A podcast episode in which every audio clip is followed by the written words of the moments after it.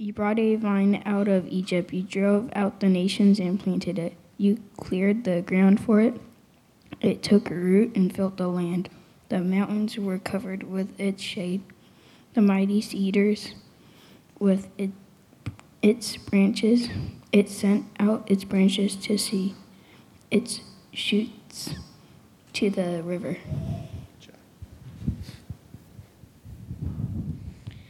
Turn again, O God of hosts, look down from heaven and see, have regards for this vine, and the stock you, your right hand planted, and for the son whom you made strong for yourself. They have burned it with fire, they have cut it down. May they perish at the rebuke of your face, but let your hands be on the man of your right hand, the, the son of man who, who you have made strong for yourself. Then we will not turn back from you. Give us life and we will call upon your name. This is the word of the Lord. Thanks, Thanks be to God. Well done. Thank you, fellas. Thank you. If you if y'all don't know the Stool Miller family, please make the effort, take the time uh, to introduce yourself, get to know them. You'll be glad that you did. Um, they they are encouragers. They put their money where their mouth is. They live it out uh, living on mission is not just a, a, a good idea, it's what they, what's what they do. And um, I'm, I'm blessed uh, to know you all. Uh, last night, uh, 20 plus, 20, 25 men were in their neck of the woods in San Marcos, and he got to hang out with us, which was good. We were over there at the San Diego Axe Throwing Company. Who knew there was an axe throwing company? And, but uh, Tyler Jones um, found out, and he wrangled up the guys, got us out there, and, and uh, who knew that, that uh, Johnny Upson would turn into like a vicious, bloodthirsty Viking once you put an axe in his hand. I mean, he was intensely competitive. It was a little bit scary, um, but I feel better knowing he's on our side. So, good. So, uh, I've learned, I don't think it's just me, I've learned that my attitude toward life is greatly affected by whether or not I feel like I'm living a life that makes a difference, a, a life that matters. See, what I've observed to be true of everybody I've ever met was that you need a clear, a clear sense of purpose so you can endure, so that you can persevere no matter how bad life gets. And if you lose sight of that, you can't even handle your own frustration, let alone how everybody else frustrates you. When I lose sight of it, I, I feel scattered. I feel spread too thin. I feel drained. I feel overwhelmed and it all seems pointless. Anybody else here know what I'm talking about, or is this just me? Yeah. I also need more than just a clear purpose. I need the right purpose. Sometimes I can easily fall into thinking that my job is my ultimate purpose. After all, it's ministry, right? I mean, that's, that, should be, that should be number one, right? Wrong. My job, your job, my ministry, your ministry is not your ultimate purpose. When it is, if, if, if things happen to go the way that I think they should, if things happen to go the way that, that I hope, I, I might be okay for like a minute, right? But we live in a broken world, and God uses that to remind me that's not my highest purpose you know, when things don't go my way, if that's my highest purpose, then it, it, when things fall apart or, or curveballs, you get sucker punched or, or just, you know, maybe an unfunny, uh, just comedy of errors, it, it, it, can mess, it can mess me up.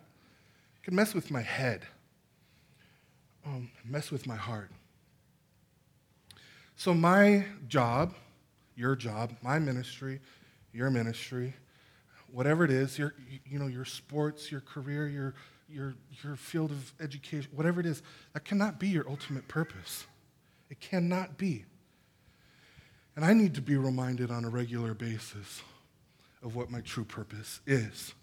And I need it to be clear and I need it to be simple.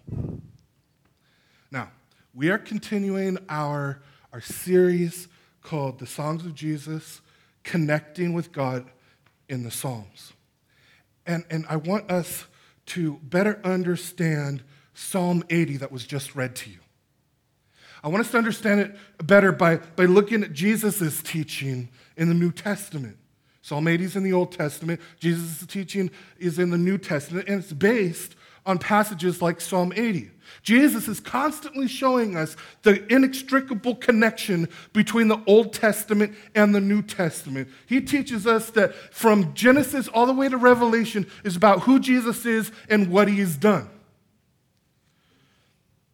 And the connection between the two is the gospel who Jesus is and what he's done. And so, using Psalm chapter 80, we see that Jesus King Jesus gives you, gives all of us a crystal clear, simple purpose that can define your life and carry you through the good times and the bad times, no matter what. He makes it simple. He gives us at least four ways here uh, to, to live it out. So let me give you a little context to Jesus' teaching. Jesus had just spent uh, some intense time with his disciples. They bonded, they loved each other. Jesus' teaching and preaching were, were powerful. Um, because of Jesus, the disciples' lives were turned upside down, inside out, transformed. And now he just told them he's going to leave. And they're not going to see him uh, for a while. And they're totally bummed out. And so he reassures them. He says, Don't let your heart be troubled. And then he reminds them that they're going to have all eternity together. But then Jesus moves from reassuring them to challenging them. Jesus tells them Rise, let us go from here. And he uses a common Greek phrase that basically means, let's go to meet the advancing enemy. Why? Because he just told them that the prince of this world, the evil one, is coming. So let's engage the enemy and do battle with evil, death, and darkness. Rise up, let's go. This right here, Jesus is giving them, giving us a kind of a call to arms if you will, to do battle against darkness and evil that is so destructive for so many people. And then he gives us his, march, uh, his marching orders. And so we're going to look at that. And the first one, if you're taking notes using the insert in your bulletin, uh, Jesus gives us our purpose. Jesus uses this, this famous illustration in the Old Testament, and this, this passage, uh, passages from the Old Testament using this illustration written long before Jesus ever shows up. In the Old Testament, we see that God planted a vine. In Psalm 80, it says, You brought a vine out of Egypt, talking about the Exodus. You drove out the nations and planted it. In other words, God brought his people into the promised land. You cleared the ground for it. It took root and filled the land. The mountains were covered in the vine's shade. The mighty cedars were covered with its, the vine's branches, and it sent out its branches to the sea, its shoot to the river. Now, that's an impressive, powerful picture. And what was God's purpose for this vine? God's purpose for this vine was for it to be fruitful. That his people would, would, would declare in both word and deed God's glory to the nations so that they would turn from their destructive idolatry and find life in, in worshiping the Lord. But the vine wasn't fruitful. And in the book of Isaiah, we read, I will sing for the one I love a song about his vineyard.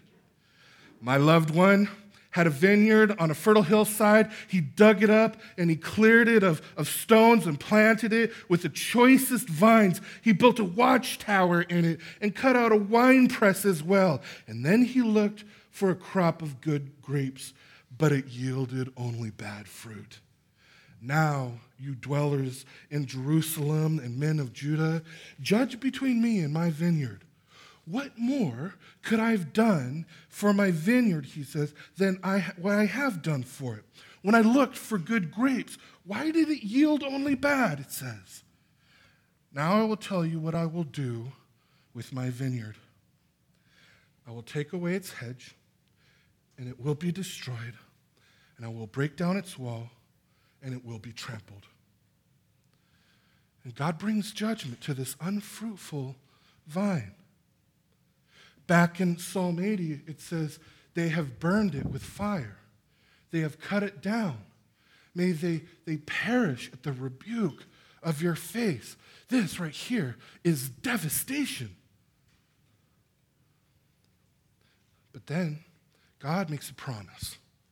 He promises to revive the vine a, a, day of salvation. In Isaiah, the Lord says, In that day, sing about a fruitful vineyard. I, the Lord, watch over it. I water it continually. I guard it day and night so that no one may harm it. In days to come, Jacob will take root. Israel will bud and blossom, talking about God's people, and it, they will fill all the world with fruit.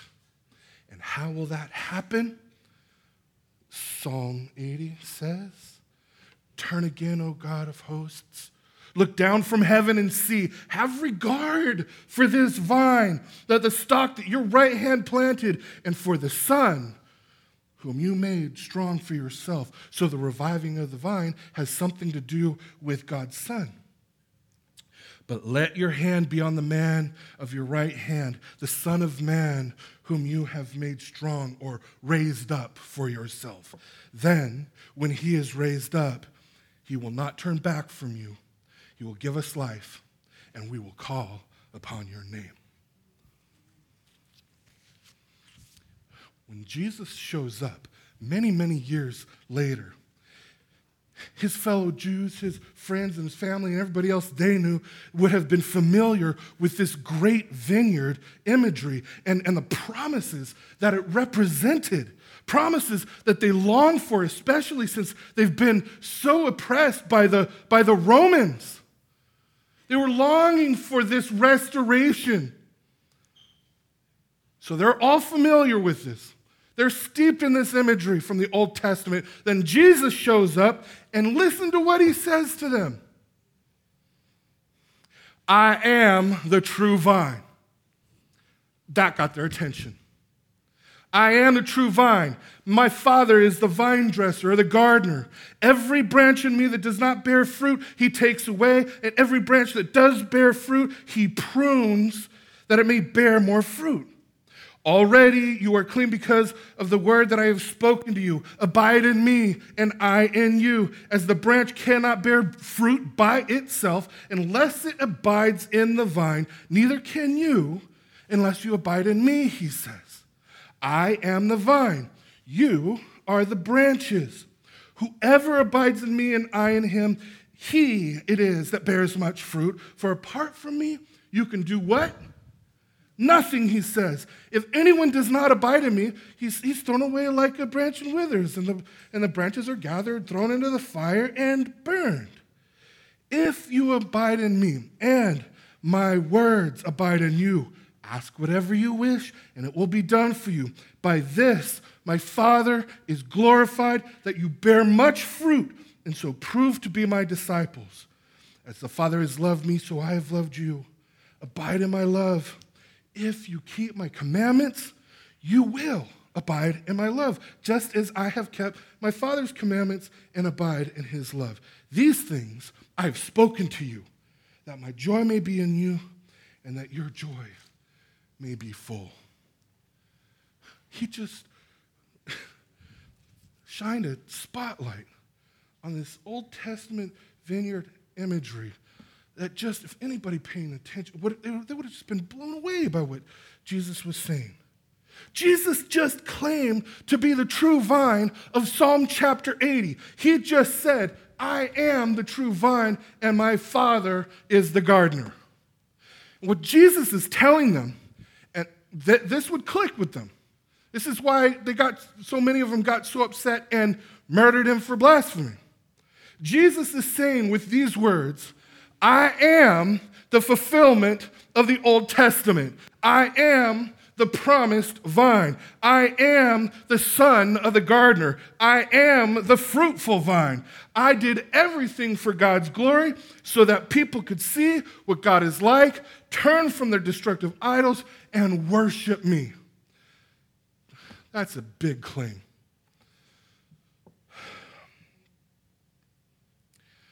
You know, everybody has to come to grips with who Jesus is. And you're going to come to one of two conclusions that he's, you know, on one hand, either a liar or out of his mind, or um, he is who he says he is. You cannot dismiss Jesus as just a good teacher. You have to deal with the claims that he made. He is either who he said he is, or, and if you don't believe that, the only other alternative is that Jesus was a liar and he was out of his mind and he has deceived millions and millions and millions of people and should be avoided at all costs. It's one or the other. Jesus makes this claim I am the vine, Psalm 8, 8, chapter 80. And then Jesus gives us our marching orders. He says, I'm the vine, you are the branches. By this my Father is glorified, that you bear much fruit. That you bear much fruit. That you bear much fruit. Those are your marching orders. Jesus is calling for you and for your life to join him in his purpose, to glorify God by bearing fruit. Fruit glorifies the garden because it shows that, that the, the gardener is a good gardener. In the same way, uh, we are sent out into the world to live in a way that shows the world how great and how good our God really is. To live lives that proclaim in word and deed the beauty of his wisdom and his righteousness and his amazing grace so that the world will see what God is like, turn from their destructive idols, the wrong purposes, and find life in worshiping Him. Jesus calls us to be fruitful so that others might know Him and love Him and live with Him forever. That's your purpose. That is your mission. That is a mission given to you by King Jesus. The question is are we going to take that seriously? Is that really what's going to define your life? You living on mission, bearing much fruit in your family, in your neighborhood, in your school, in your work. For, for some of you, it might mean that you live on a mission in a land that, that's never heard of the gospel, these nations that we've been praying for. I, I want to tell you, it'll look different from person to person, to show the beauty of God so that others might know Him and love Him. And since that is your purpose, you know what? You can live on mission even if you're sick and bedridden. Do you understand that?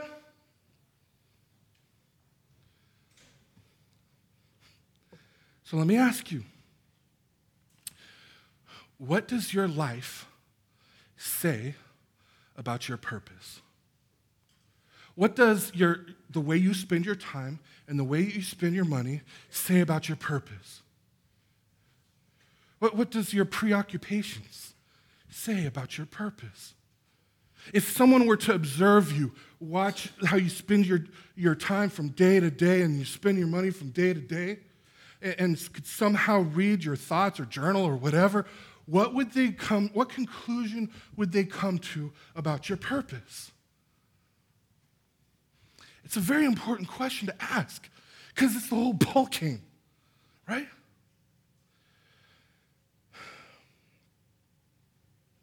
So many people I'll talk to have no real sense of purpose in life. Most of the time, our mission is to live our life for ourselves, for our own achievement, for our own respect, for our own name, for our own self worth. We live for our kingdom, for what we want. And I'm telling you, there is a day that is coming when we will see how empty that all is. Until then, we need help, right? How in the world can we glorify God with our lives and bear fruit, especially when we know how much we mess up and we mess up all the time? Amen? That's right.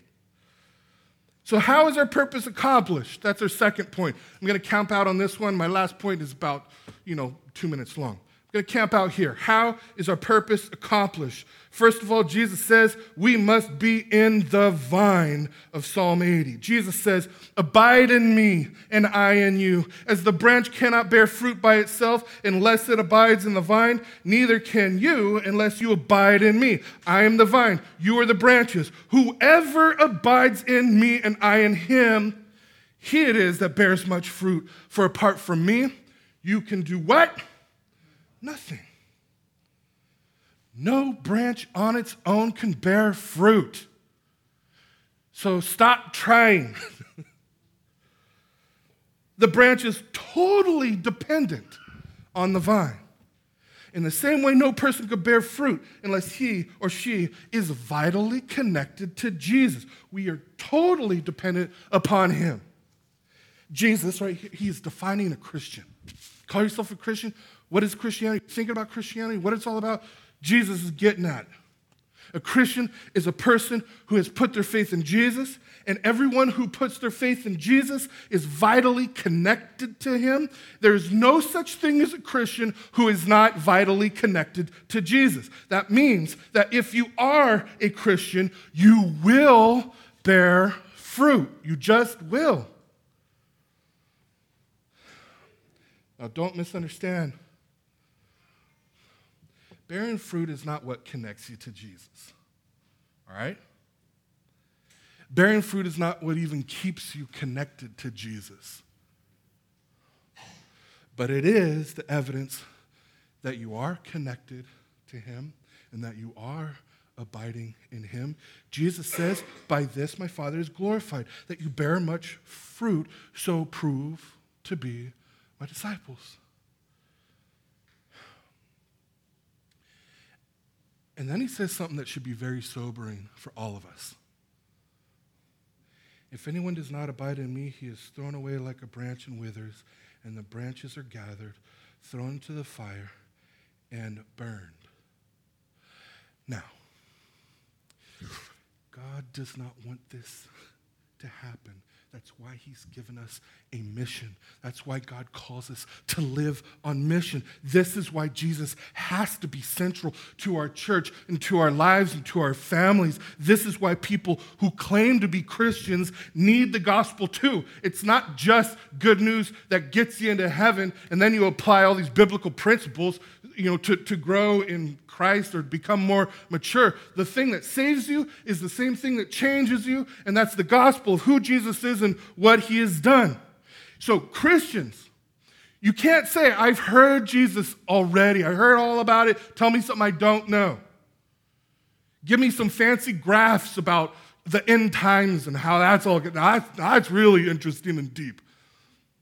No, we are called to focus on who Jesus is and what he's done because that's what produces fruit. And Christians need to hear that. Just look, or people who claim to be Christians need to hear that.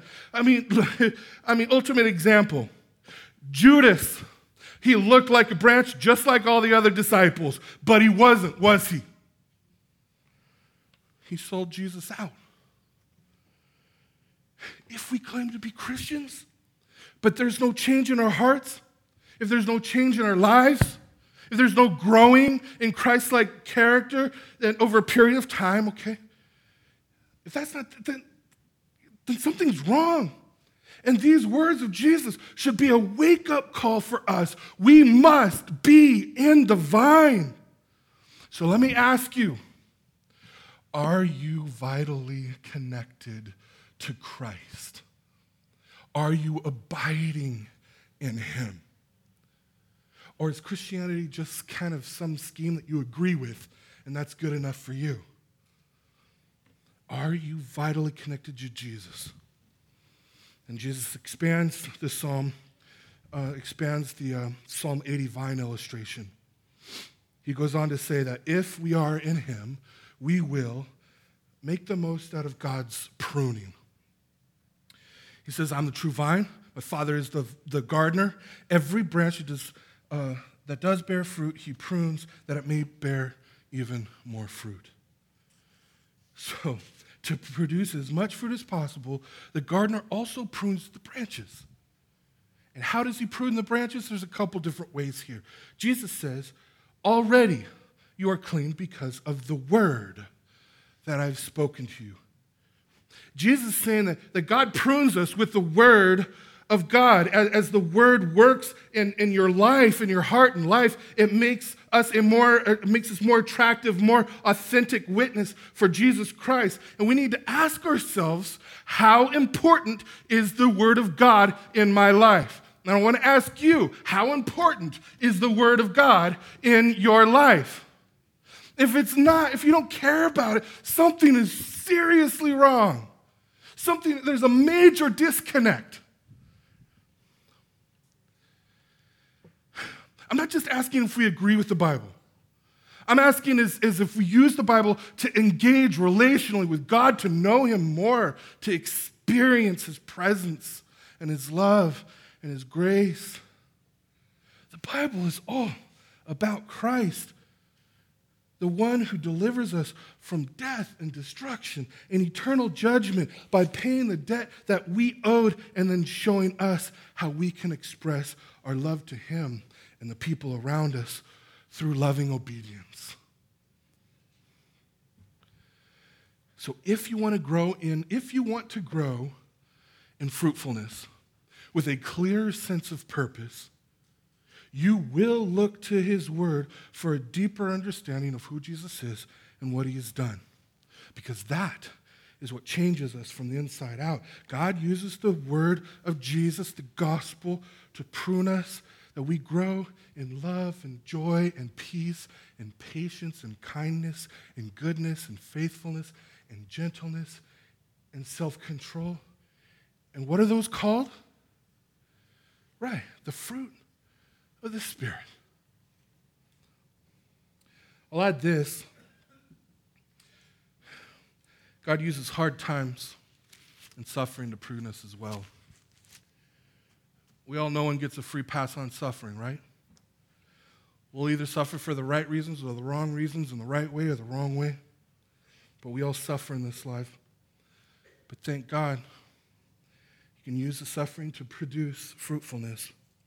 It's one of the primary laws of, of spiritual growth, both in gardening and spiritual growth. Pruning produces new growth and fruit. Hebrews 12 says that none of it seems pleasant at the time because it's painful, but later it produces a harvest.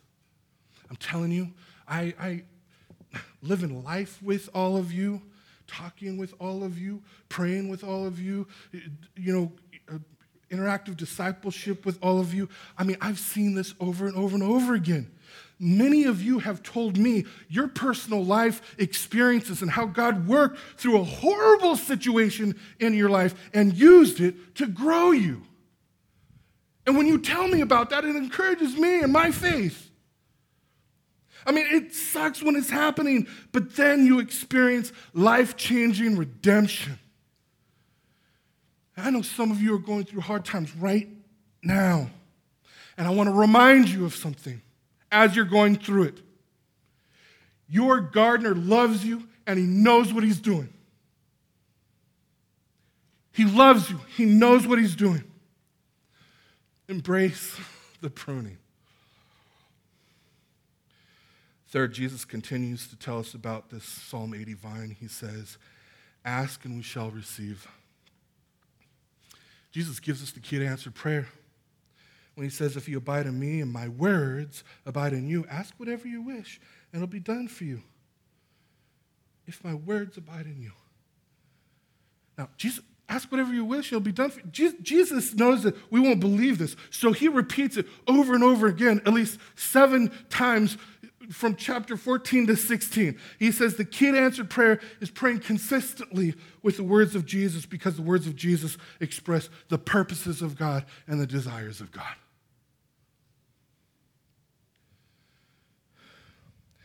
So, uh, E. Stanley Jones, a theologian and missionary in India, who spent a lot of time with Gandhi, by the way, He writes this prayer is surrender. Surrender to the will of God and cooperation with that will. If I throw a boat hook from the boat and catch hold of the shore and pull, do I pull the shore to me or do I pull myself to the shore? Prayer is not pulling God to my will, but the aligning of my will to the will of God. You want to grow in fruitfulness? Ask and you shall receive. He answers that prayer.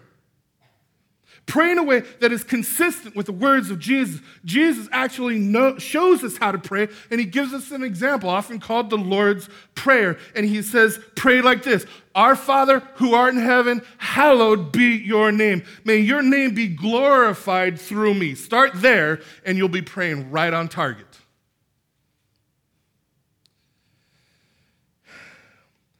And then the fourth way we can live this out, our God given purpose, is obey God's commands joyfully. Jesus shows us what it's like to abide in the Psalm 80 vine. He says, As the Father has loved me, so I have loved you. Abide in my love. If you keep my commandments, you will abide in my love, just as I have kept my Father's commandments and abide in his love. These things I've spoken to you, that my joy may be in you, that your joy may be full.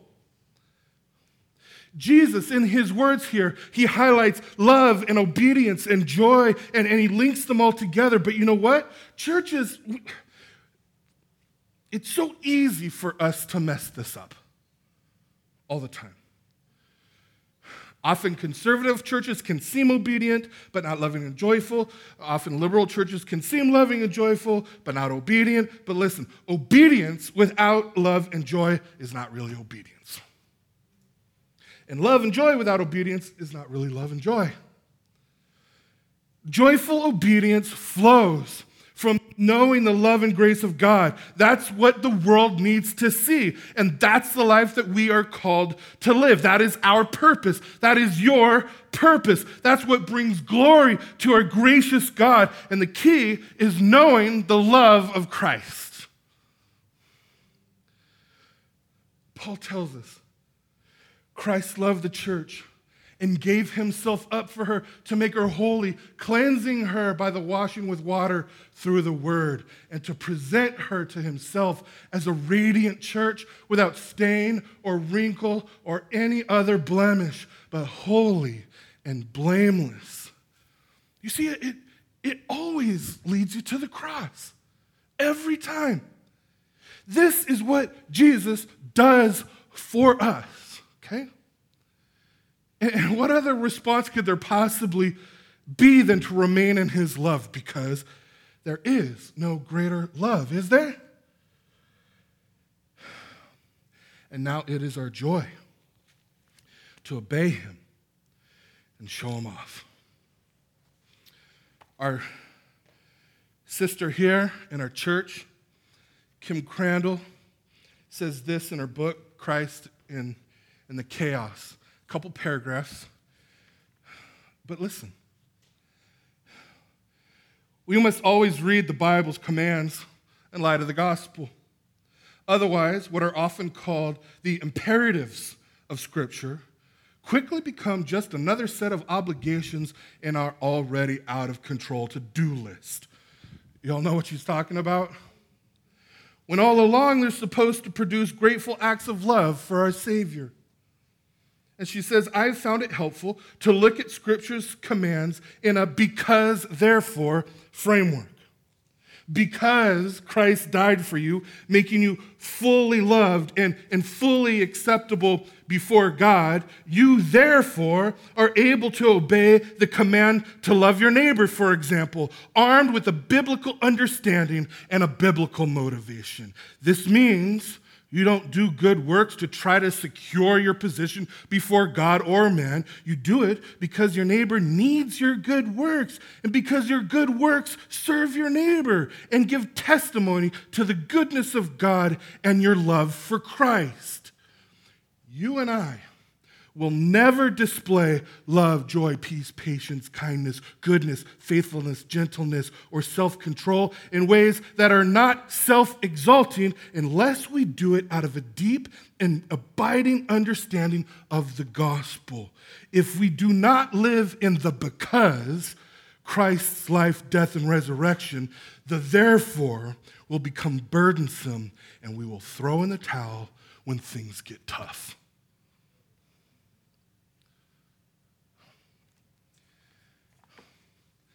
Gospel is the power of God to save us and change us. Jesus first loved us, and he proved it by living the perfect, fruitful life for us and then going to the cross in our place. That is why we love Jesus, and that is why we want to obey God for his glory. I'm telling you, if you see that and you believe that, what other response is there? So I'll close with this short final thought. When it comes to our purpose, we must depend on Christ. If we are in Him, we will bear fruit. If you are in Christ, you will bear fruit. It's an inevitable blessing. Now, no one can draw out the implications and the applications for, for your life better than you, right? It improves when you do that in community and you get a sounding board and other people to speak in your life. For now, I just want to challenge you to apply this to your heart and life as much as you can in this setting. In your own heart, ask yourself this question How would my life be different if my purpose was to glorify God because I love Him? Ask yourself, wherever you are in life, whatever it is that you're facing, wherever God has placed you, whatever job you're in, whatever neighborhood you're in, whatever family you're in, whatever crisis you're in, how would my life be different if my purpose was to glorify God because I love Him? What would I stop doing simply because I love Jesus? What would I start doing simply because I love Jesus? What would I commit to? How would I serve others? How would I make myself available to them instead of just living for myself and me time? How generous would I be with my finances? How would I love the people that God has placed in my life simply because I love Jesus and want to show Him off? Does anything come to your mind? Make a mental note or a physical note, do whatever it is so you don't just walk out of here and falls out your ear. Write it down. Pray with somebody over it. One simple thing. I know people who just have done this recently and everything's changed drastically. Man. I'm encouraging you to trust God in this. This is a purpose worth living for. This is a purpose worth dying for. Jesus said, I am the vine, you are the branches. If you abide in me and I in you, you will bear much fruit. This is to my Father's glory. Amen? Amen. Would you bow your heads with?